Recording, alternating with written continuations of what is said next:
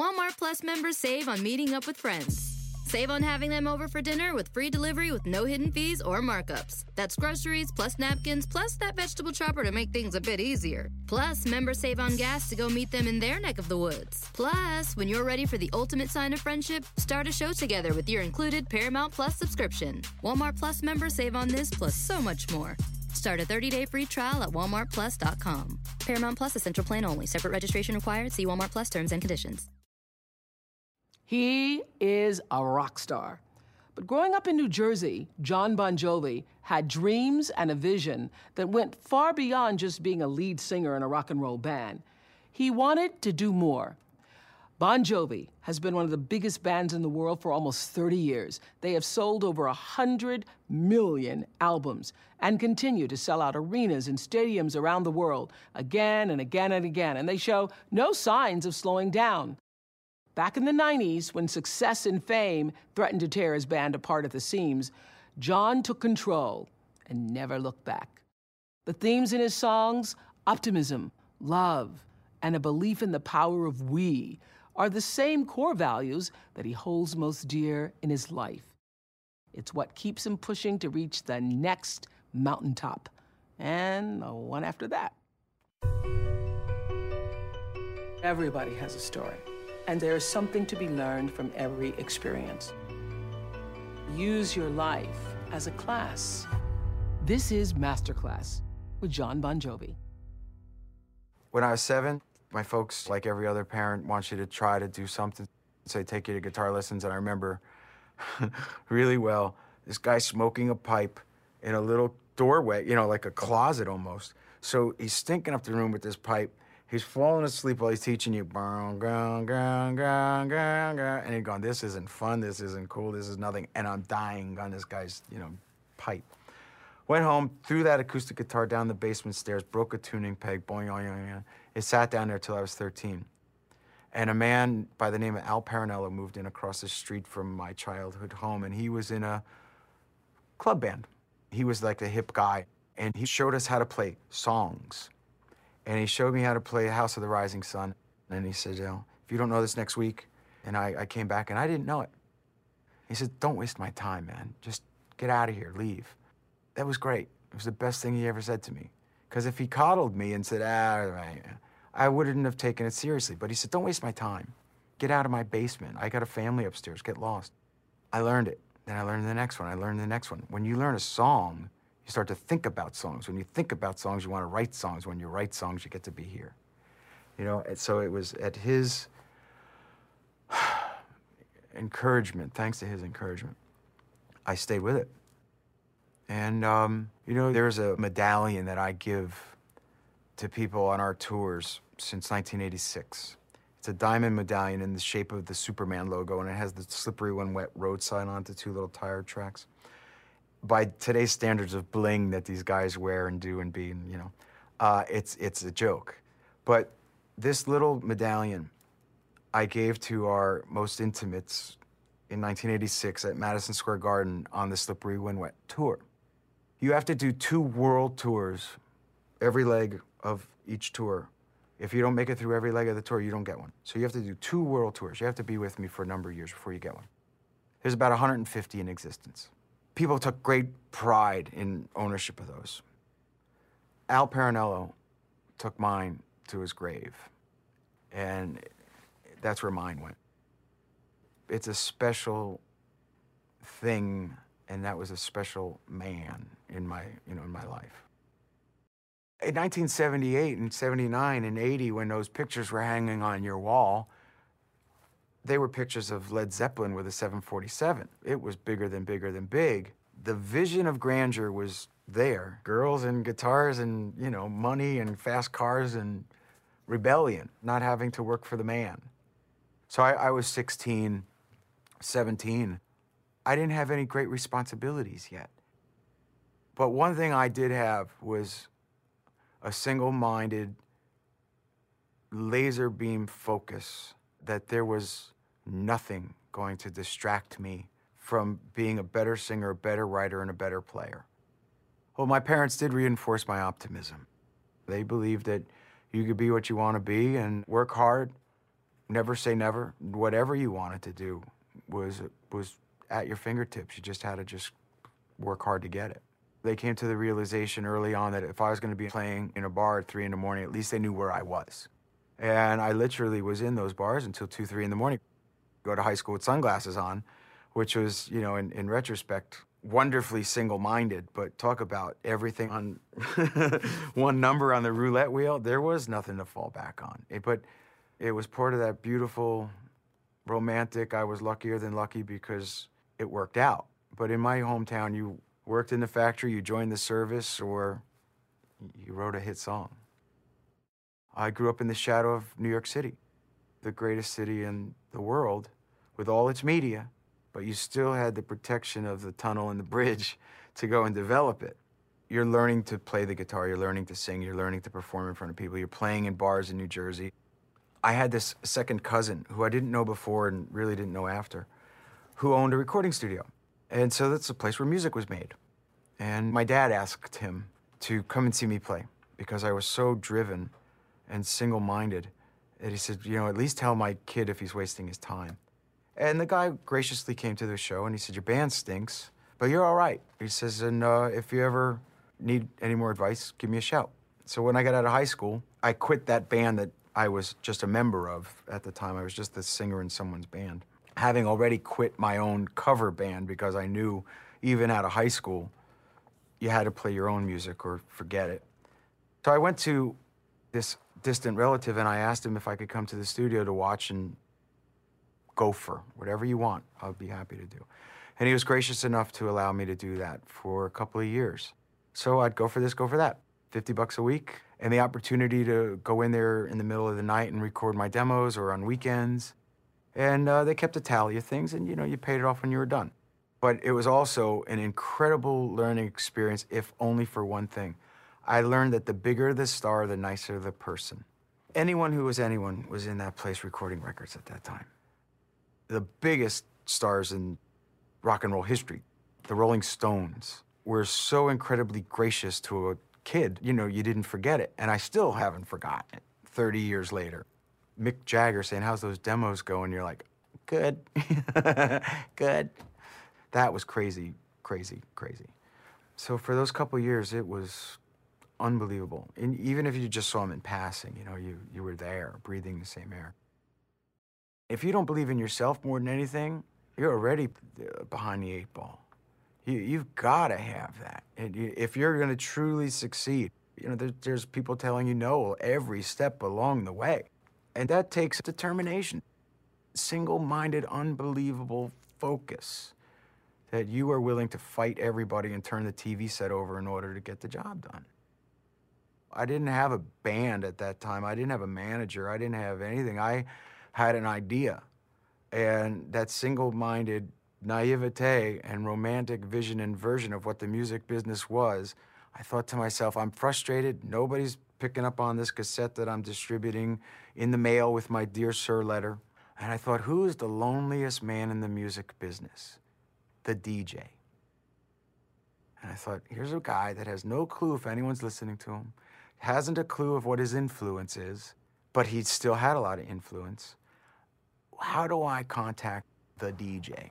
So there was a brand new radio station starting here in New York City, just on the outskirts. They were so new that fortunately for me, they didn't have a receptionist. And I went to that radio station and I walked in the door and the DJ was literally on the air. So he looked through the window and he hesitated and he gave me the, you know, one second sign. He spun the record and poked his head out like? and I says, I'm here, I have a cassette. I told him who I was, what I had done, why I was frustrated. And he said, hang around, we'll talk when I'm done. And he did. And he said, we're doing a homegrown record. And I thought to myself, it's not enough for me. I don't want to be a part of your homegrown record. I don't want a singles deal. And reluctantly, I agreed. But what happened then is not only did that song get played in New York City, but that station was owned by a chain of stations. And then subsequently, I got airplay in Chicago, in Detroit, in Denver, in Tampa, and it started to snowball. And all those same A&R guys went on their desks here in New York and started calling up and I put together the band for what was supposed to be three weeks. And 28 years later, I can't get rid of them. we got our record deal. I signed it in uh, 1983. We worked four band albums from 83 till 90, never leaving the road. Two of which were monstrous albums, one called Slippery When Wet. Still, I dare say, one of the top 100 for sure biggest selling albums of all time. Followed by New Jersey, which was another monster record.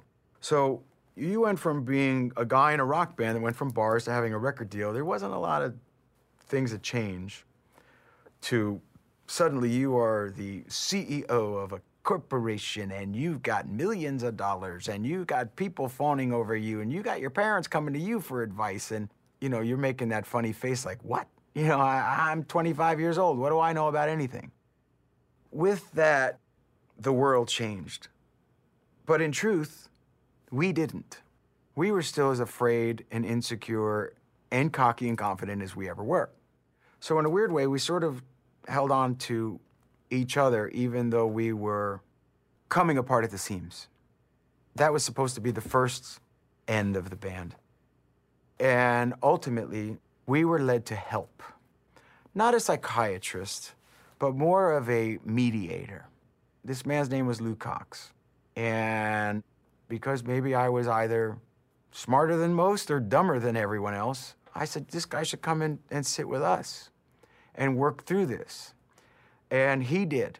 The band were adamantly opposed. No other band I knew had ever done it. He wasn't getting paid a commission. He had no other agenda. He didn't work for the record company. He wasn't the manager. He wasn't the songwriter. He came in and said, That was really dumb what you just said. That was really dumb what you just said. Why don't you just say it again so I can tell you both how dumb you are and you can say it to each other? So we sat with this guy and work through our issues. And I asked the guys to have faith in this vision and if we, the power of we, believed in it, we could be the Rolling Stones. And reluctantly, one by one, they put their hands in. That hands in became the album cover. And we not only survived, but thrived in that record and sold 10 million copies. But because they had that faith to give it a shot 20 years after that record, we're still, you know, believing. Walmart Plus members save on meeting up with friends. Save on having them over for dinner with free delivery with no hidden fees or markups. That's groceries plus napkins plus that vegetable chopper to make things a bit easier. Plus, members save on gas to go meet them in their neck of the woods. Plus, when you're ready for the ultimate sign of friendship, start a show together with your included Paramount Plus subscription. Walmart Plus members save on this plus so much more. Start a 30-day free trial at walmartplus.com. Paramount Plus essential plan only. Separate registration required. See Walmart Plus terms and conditions. A band is not dissimilar from a family. It has its dynamics. It's not totally dissimilar from a marriage. And it doesn't have many differences than a football team.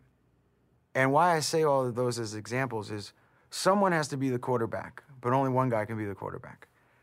You can't win a ball game without somebody blocking for you and somebody to catch the ball. You really can't get through a marriage unless it's a true partnership. And you can't have a family without somebody to look up to and somebody to beat on once in a while. All of these things are a part of my leadership ability. You have to lead by example. You have to be a good listener. You have to be a good friend. You have to know when to take a punch and when to give one. Share the spotlight and to take the spotlight. Love one another unconditionally, but push each other more than anyone else would. Right from day one, Richie and I established a creative partnership. We enjoyed each other's company, we respected each other's ability, and we grew together. We were boys.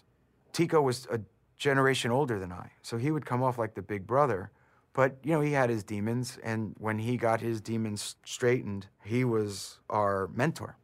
Dave had to be the black sheep for a long time because he didn't get to collaborate on the songs. He didn't get to participate in those kind of situations. So he went off and proved everybody how talented he was, and he wrote the best musical on Broadway last year. And he's writing plays now. No one's more proud of his accomplishments than me and we. I call it the Henry Ford theory of management. It was his name on the car, but that car didn't roll off that line because of his vision. He had the vision, other people need to implement it. Alec Such was the first rock star in the band. He looked the part, he played well, sang great. He was the leader of his band when I got him to join. He was crazy as the day is long guns, knives, alcohol, drugs, women. He did them all. He pulled a gun on me before we, I mean, I, I've, I've lived it. But while we were all young, dumb, and having fun, we started to get very serious about it. And we were five albums in and releasing the greatest hits with a couple of new songs, and he couldn't even play on them, you know? And you're like, wait a minute, man. Is, we're not some kid band anymore. This is, this is for real. Everybody has to realize a role and a collaborative effort under the guise of what that role is. He knew that I had to have somebody else play on the record. And uh, I let him go. God bless him. He never wrote a book. He never told the tales in the media. He quit the business. And he had said to us, if I can't be in the Rolling Stones or Bon Jovi, I quit. And he did. But that slot will remain vacant. That slot will not be filled. Because Al was there in the beginning. You know, and that, that meant a lot to me. The stories that I'll have with these guys, we've lived more of our lives together than we did apart. That's the underlying truth is I've spent 28 years with these guys and 21 years without them. We've seen marriages, we've seen babies, we've seen parents die, we've seen divorces, we've seen poor, we've seen rich, we've seen the world change, we've seen, you know, a lot of things together. We are of the same cloth. We were all born in the same hospital by the same doctor. We all grew up drinking from the same cup. And all those things make for a unique experience, one that I haven't had with my own wife, nor have I had with my siblings or my parents, because we, the band, have lived this collective, unbelievable story for nearly three decades. But no one else was there but us. I don't care if it's 500 or 50,000 people. For me, the experience doesn't change a bit. I'm trying my hardest to be the best I can be, no matter who I'm doing it in front of. And I mean that. It's honest, it's true, and it's as real as it gets. There's no facade between me and that audience when I'm out there doing what it is that I do. What I love to see, whether it's for 50 or 50,000, is that exchange. If it's in their eyes or in their actions, I know when the connection's made. And if the connection's made, you're on another plane. And you don't come out of it until it's done. It's euphoric. Case in point, it's my life. In all honesty, I directly took that title from the animals. Because you can't copyright a title, I can say that on TV. now, I had just come back from Rome and Malta shooting U571. I was fortunate enough to have been cast in that movie. Enjoyed it immensely. Really wanted to pursue acting. Found a great humility in the craft.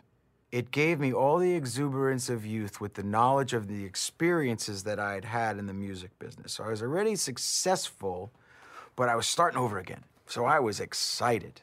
So I come back from that set feeling pretty darn good about where I'm at right now with the movie and writing these songs. And Richie and I are sitting down for a couple last shots at the single. And I said, I got this one. And I was really caught up in Frank Sinatra, who had just passed. And I said, like Frankie said, I did it my way, knowing full well that it was Frank Sinatra saying, I did it my way. I did movies when I wanted to. I made records when I wanted to. I was really enamored with Mr. Sinatra. Richie fought me tooth and nail on that lyric. He says, Who cares about this Frankie? Who's Frankie? Why? Stop it trying to explain it to me. I says, First of all, I have to sing it every night. Second of all, I get the meaning. He backs down, song goes out. Universally, Frankie became you or your friend or your brother or somebody else that you were thinking about. That song empowered so many people because they go like Frank, I'm Frankie. Everybody became I'm Frankie. It was about me wanting to be in movies and music at the same time. When you write a song like that and it hits that nerve, you don't know where it comes from or why, but if it comes from that pure place, chances are it's going to hit that pure place for someone else. It's unbelievable the power that music has. It's unbelievable the reach that American pop culture has. It's truly phenomenal. It bridges all kinds of cultures, language barriers. They don't speak English, but they get the concepts. They don't believe the same things that you do, but it brings people together. You find that though someone may look different than you and have a different background than you, you have a lot of common thread. When we went to Moscow for the first time, this was before the wall came down, we played Lenin Stadium, where our Olympic athletes could not go. We realized that though they hadn't been exposed to pop culture in a way that we thought they may have, you know, be it MTV or whatever, their vision and version of it was alive in their minds and in their hearts. They embraced us with that same curiosity that we were embracing them. Yet, we grew up in an era where we were told that they're the bad guys. Fight the bad guys, hide from the bad guys. If you would see the Soviet infrastructure, like I saw it at that time, you would shake your head in disbelief and think, these are the bad guys? First of all, they were very kind, wonderful, warm people. They didn't have enough food. They didn't have infrastructure to build proper buildings. That, that stadium you would have thought was 60 years old and it was 20 years old. People are generally, generally, not always, but generally, very good, curious, love their kids, love their wives and their fathers and their mothers, love their homeland.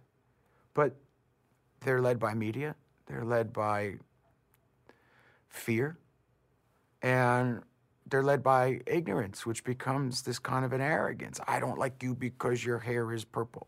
Well, you try it. You might like purple hair. You know what I'm saying? Eh, fill in the blank with the purple hair. So we all need to be blind sometime in order to see.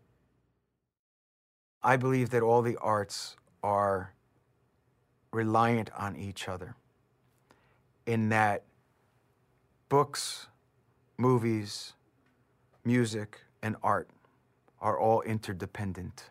An artist may have music on in the background while he's painting his picture. A songwriter reads a book or watches a movie to influence his song. Movies rely heavily on the music that underscores it or the song that accompanies it in order for it to really come to fruition. And each of the writers and creators of these four art forms are definitely inspired by the others. Walmart Plus members save on meeting up with friends.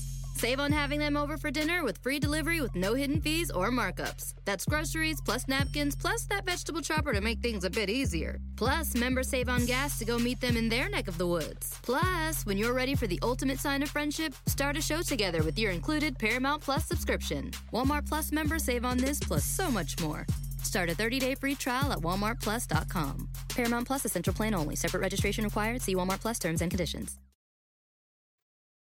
I got to be around Paul McCartney and Paul Simon a couple days ago. And Paul Simon had come over to say hi. And I was sitting with Paul McCartney. And he came over and he said, Hi, John, how are you doing? And he gave Paul a hug. And they had their heads next to each other. And then I smiled like a Cheshire cat. And Paul Simon said, What are you smiling at? I said, Would you look at you two? And Paul Simon looked at Paul McCartney and he says, We have a few copyrights, don't we? And I was like, you guys should be on Mount Rushmore. you are gods. I think that continuum is so important because God knows that it, the world wouldn't be the same without Dylan, Simon, McCartney. And I want those guys to come back again. You know, I, I do. But in this disposable age and era in which we live, I was fearful that the next generation was going to lose touch because the music was going away. I was worried that there wouldn't be a next Bob Dylan because everything is out of a reality show or a format of radio that wasn't going to allow a croaky voice singer that was cranky half the time change the world. There was a dry spell for a number of years in this last decade that it seemed as though the fuel had run out. Radio stations are all so fragmented. The opportunity to purchase music in a place where we as young men had that chance to look on a sleeve and even make your judgment call based on the artwork, the song titles, the credits, the pictures, your imagination. Now I have a radio station that plays 15 songs that all sound the same with disposable artists because that radio station only caters to this audience. The voice of the DJ who created my being isn't as influential as he once was. The concept of touring and having an opportunity to do three records before you break has changed. But I think, I hope, that there's an opportunity for some rebounding through things like YouTube, and that a kid doesn't need a record deal like I did to get his music out. He could start it on a viral kind of plane. I'm seeing some sparks leading back to that. My hope is that it will happen. I was born at a time when John Kennedy was president. There was this uplifting kind of a belief in my home, in my hometown, it was very middle class, hardworking, ethnically diverse, middle class New Jersey. And that optimism was definitely repeated over and over and over in my house. And by the time I was old enough to vote, President Reagan's elected to office and telling everybody that, golly gee, everything's going to be all right, you know, and the good guys are going to win. And from everything from we're going to go to the moon to we're going to win to we can do this to USA wins the hockey, you know, all the kind of stuff when you're growing up, you go, wow, this is this is you could do this. You could you could be whatever you want to be in America. You could still go and dream. You could reach beyond. Those messages of hope, they were a part of who I am. And a grand part of our appeal is it's timeless, classic, optimistic, uplifting lyric because people believe in that hope. They believe in, in, in those messages of I can if I'm given the opportunity. And if I don't have the opportunity, I'll make it. When we wrote Born to Follow on the heels of what was to become President Obama's being elected, I felt that message, you know, and that we, the people, are tired of being led around by this guy, that guy. It's time to, you know, do what it is that we do and speak up, speak out. That song worked the world over. It did. I watched it, you know. I've heard so many different tweets about how the kids in Iran singing it, why I saw the reaction that I see every night to that song people relate to those those storylines. And they become international timeless and classic. That's the goal isn't it? It doesn't matter if you're a blue collar kid from new jersey or if you're in australia or south africa. Everyone has that kind of optimism and belief that it's going to work out. And if you don't this might help you believe it. John doesn't just sing about how things can get better or, or how we need to hold on to our hopes and dreams. He truly believes that we can make a difference in the world. He's taken up the fight against homelessness and hunger in America, and just like everything else he does, he's doing it the Bon Jovi way. My wife always says, You should start every sentence by saying, on my planet because I don't live on the real, real world, but I get to visit it often. I've been blessed more than any man should be. And maybe that's why I feel so responsible to continue to give it back. I remember late 80s, Arnold Schwarzenegger had a patch on a jacket and said, the President's Council for Physical Fitness. Do you remember that, that patch as a kid? And you'd go do jumping jacks and, you, you know, qualify for physical fitness. Well, I didn't forget that, but I took it 20 plus years later and thought to myself, the President's Council on Volunteerism. Hmm, how do I create that? Well, two good years later, President Obama appointed me to the President's Council on Community Solutions. And it's not just volunteerism, it's much bigger and broader than that. And so we're focusing now on job creation for a disenfranchised demographic of 16 to 24 year olds. And it's a very difficult task at hand. But we have a mission, and I'm a firm believer that the collective we really can do something. I spent a lot of time thinking in my 20s and 30s I was going to try to build a legacy. By my latter 40s and now walking into 50, I'm just trying to leave one. And, and it's frail because you're doing good things every day. You're trying to live a full life and have some fun along the way. But I could walk out of here and get hit by a car. You got to think did you actually do something that made a difference?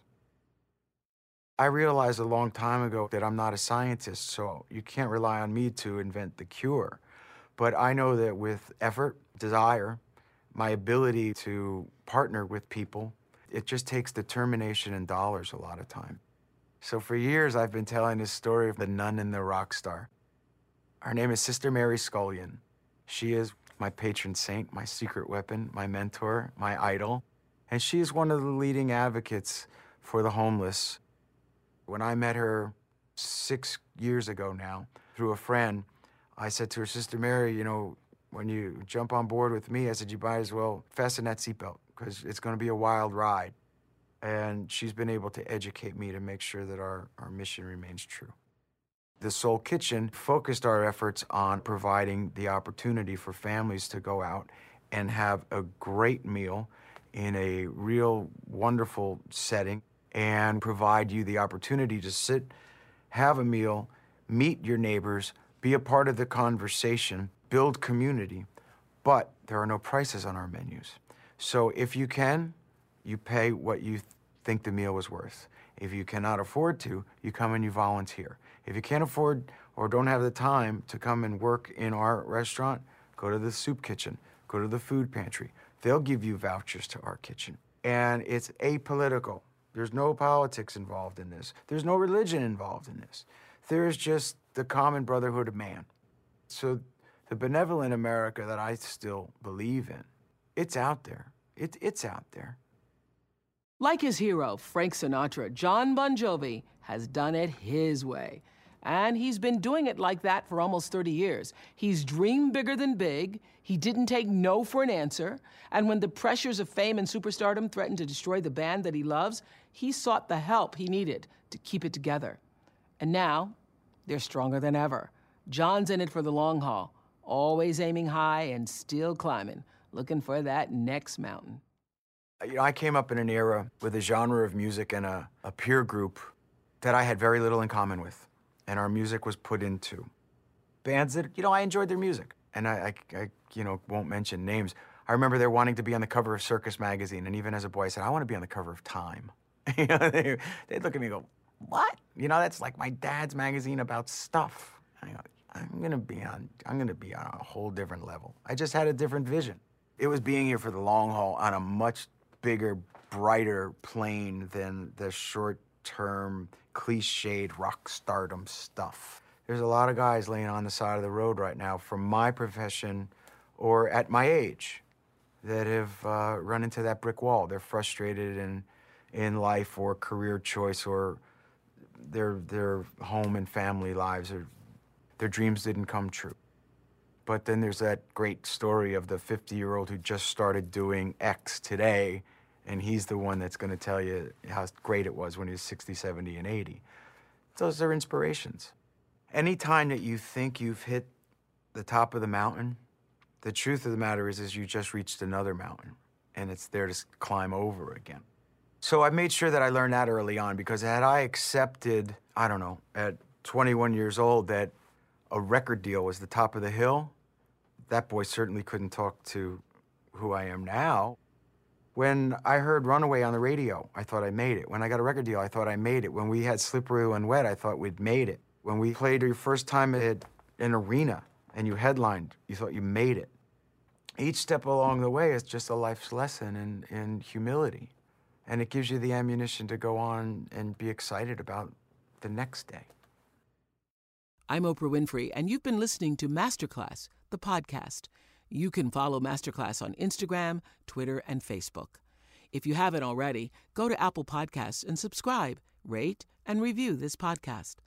Join me next week for another Masterclass podcast. Walmart Plus members save on meeting up with friends. Save on having them over for dinner with free delivery with no hidden fees or markups. That's groceries plus napkins plus that vegetable chopper to make things a bit easier. Plus, members save on gas to go meet them in their neck of the woods. Plus, when you're ready for the ultimate sign of friendship, start a show together with your included Paramount Plus subscription. Walmart Plus members save on this plus so much more. Start a 30-day free trial at walmartplus.com. Paramount Plus Essential Plan only. Separate registration required. See Walmart Plus terms and conditions.